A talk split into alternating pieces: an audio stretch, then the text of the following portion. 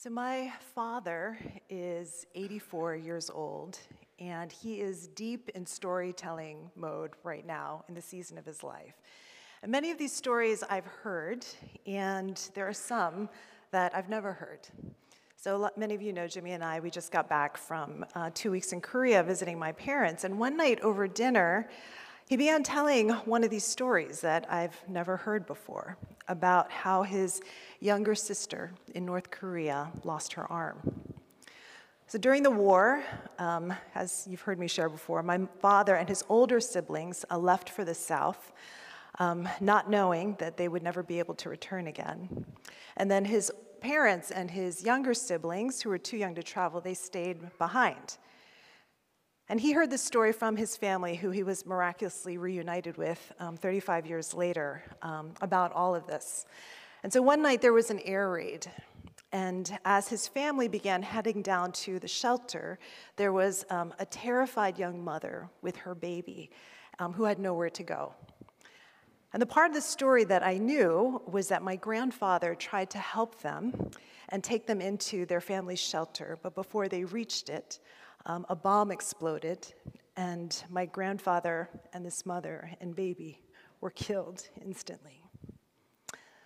What I didn't know is that my aunt, seven years old at the time, was with them. And she survived, but she suffered you know, grave injuries, including the loss of her arm from that attack. And then my father said something else that I had never known. And he said, it was an American plane that dropped the bomb. That Americans killed my grandfather and maimed my aunt when she was just a child. That Americans did this to my family. And you know, he didn't say it with, with bitterness or anything like that. Like, Koreans of his generation are actually immensely grateful to Americans for their part in the Korean War. Like, if it hadn't been for their intervention, the entire Korean peninsula might be North Korea. And so it's complicated. So, you know sometimes someone will say something that doesn't quite register in the moment? Um, like you hear it, but it just doesn't, the full impact of it doesn't quite hit you. Well, this is one of those times. The full like weight of his statement didn't hit me until this past Wednesday morning. And as you know, on Tuesday, the Ahli Arab Hospital in Gaza was struck. And of course, now there's disputes about who's responsible which I don't want to get into now, but you know, the images, like so many of the images coming out of this conflict are just unspeakably horrific. Horrific. And the most heartbreaking of them all are the images of the children, you know, of parents weeping over their lifeless bodies, of children injured and in shock, and having seen and experienced these horrors that you would hope no one, much less a child, would have ever have to see or experience in their lifetime. So on Wednesday morning, I came in here for prayer and I sat like literally right there on the top step. And just those images from the hospital the night before just weighing so heavily on me. And I just cried. Like I cried for those children, I cried for their parents, I cried for the innocent Israeli and Palestinian civilians whose lives have been absolutely devastated by this conflict.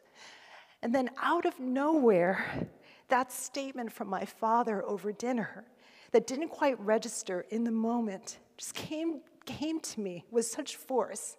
And I found myself crying for my family that was ripped apart by Korean War the Korean War and contending with the fact that it was my own country that killed my father, my grandfather, and inflicted such suffering on my aunt as a child 75 years ago.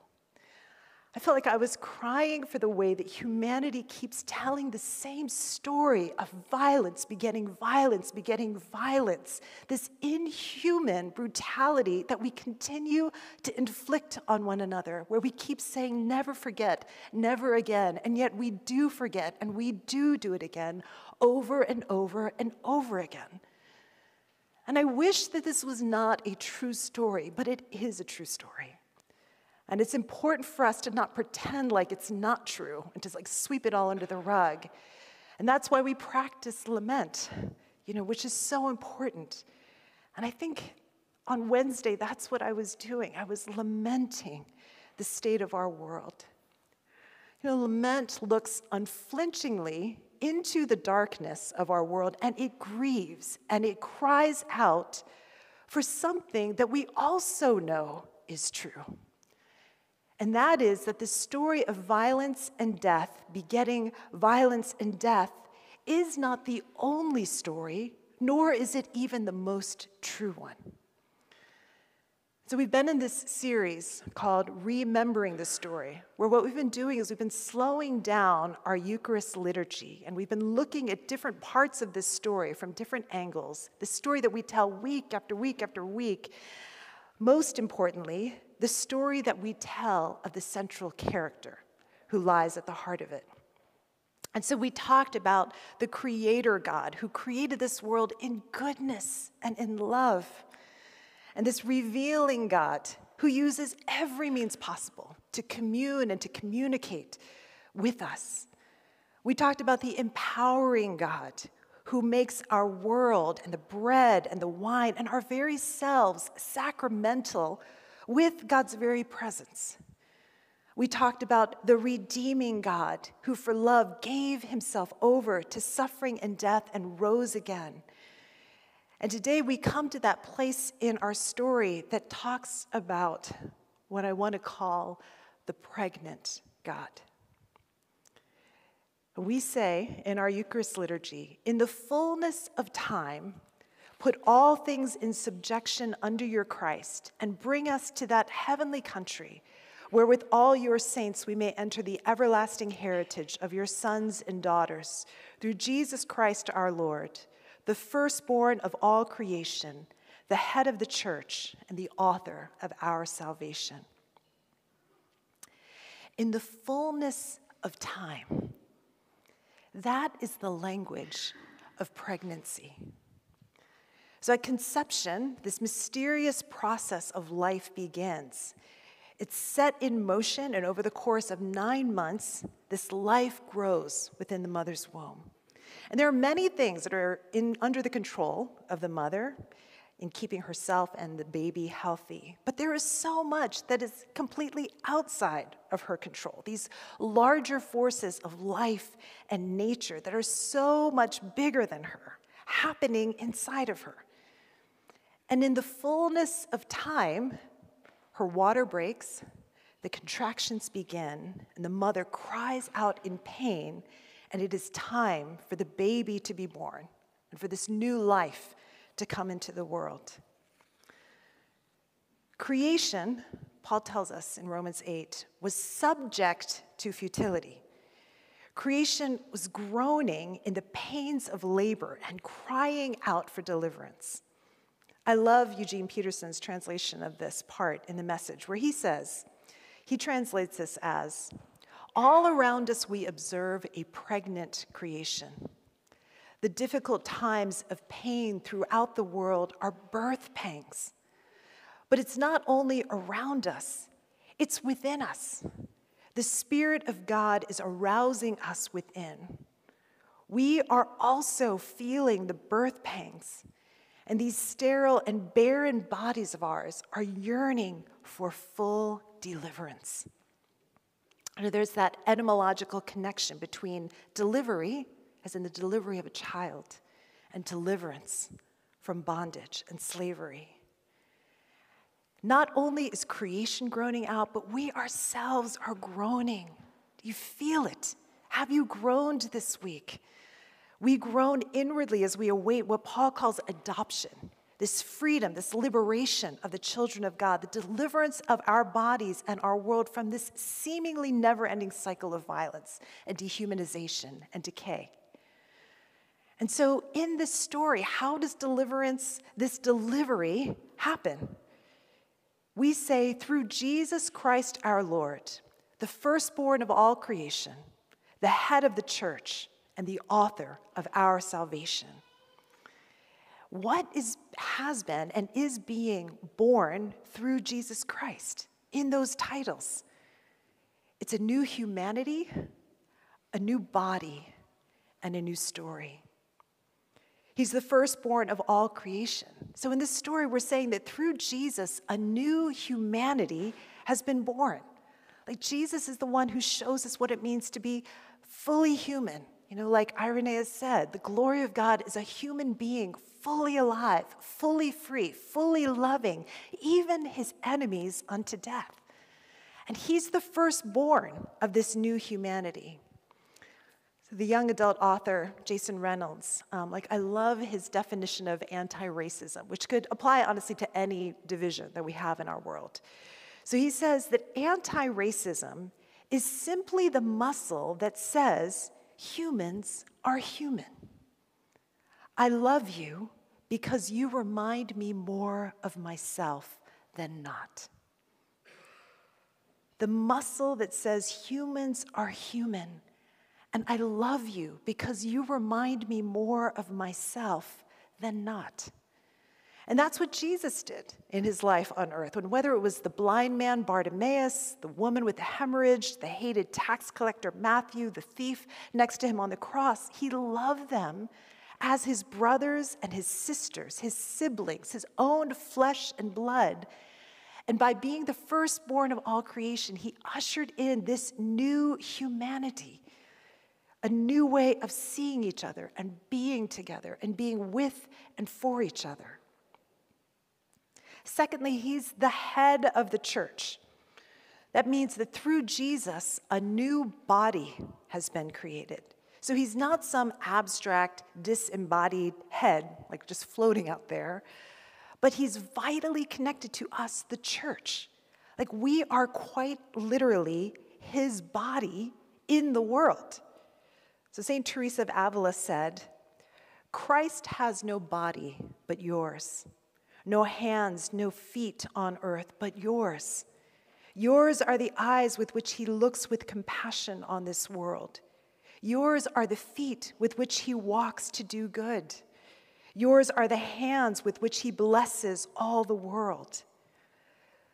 We are the body of Christ, in which Jesus is the head and we are breathing with the breath of God's Spirit within us, groaning with those words inexpressible with creation in this excruciatingly painful, messy, bloody, and beautiful labor of love of birthing this new world. One that we will never see in our lifetimes. And yet, like a mother giving birth to her child, we don't give up and lose heart you know, I love how the Sikh activist Valarie Kaur says that in childbirth, what does a mother do? She breathes and then she pushes. She breathes and then she pushes. In our language or in our parlance, we might say that we pray, we breathe and we pray, and then we embody and we enact that prayer in the world. And then finally, in our story, we are saying that Jesus is the author of our salvation. That through Jesus, there is a new story that has been written. And that story is the one that we tell in the Eucharist. You know, there's a lot of stories that we hear and that we tell in our society, and some of them are true and some of them are not. But for us as followers of Jesus, that is why we come to this table week in and week out to remind ourselves when those other stories, very true stories of violence and brutality and dehumanization and death, threaten to overshadow everything, to remember and for us to be remembered into this most central, most powerful, most true story the good news of Jesus Christ. That something has happened that the light really has shined in the darkness, that the darkness has not overcome it, that the cosmos has actually turned a corner in his death and resurrection, and that one day something will happen. That, as the story says, that all things will be subject not to decay and death, but subject to Christ, which means that they will finally and completely be liberated and reconciled to God in true flourishing.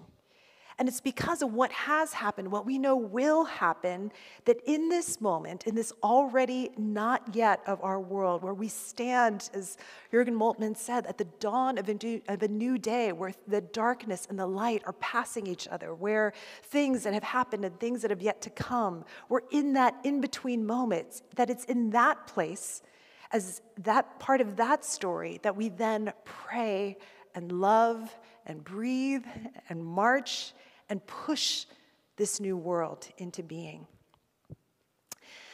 And it's in that hope that we are going to pray and breathe right now. And that that is our role as the body of Christ to stand in the gap.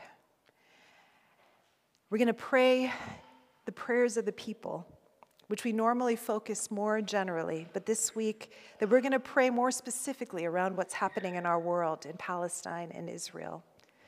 And so I'm going to invite you to stand with me. And we're going to pray these prayers that are written in your bulletin by the Reverend Layla Camilla King, who's a Palestinian American priest in Texas. And I want us to just stand here with our feet firmly planted into the ground as we pray, and to just get into our bodies right now. And I'm going to invite us to just breathe. Just take a deep breath in and a deep breath out.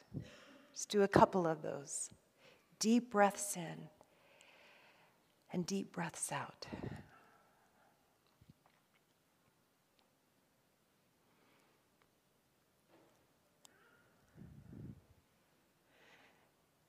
And just allow yourself to be very present here and now as part of the body of Christ in the world. The Spirit of God dwells within us. And prayer is breath, it's the Ruach of God, the Spirit of God. Just breathing in and breathing out. And that whatever else is happening, whatever distractions are in our mind, as we always say, to just keep coming back to this breath. And I just want you to imagine just all of those images where it's not just abstract suffering, but it's so human. The faces, the lives, the actual people who are experiencing this conflict. And to just open our hearts as we stand with them in prayer and in solidarity in their suffering. And as we cry out to God for peace and for reconciliation and for an end to war.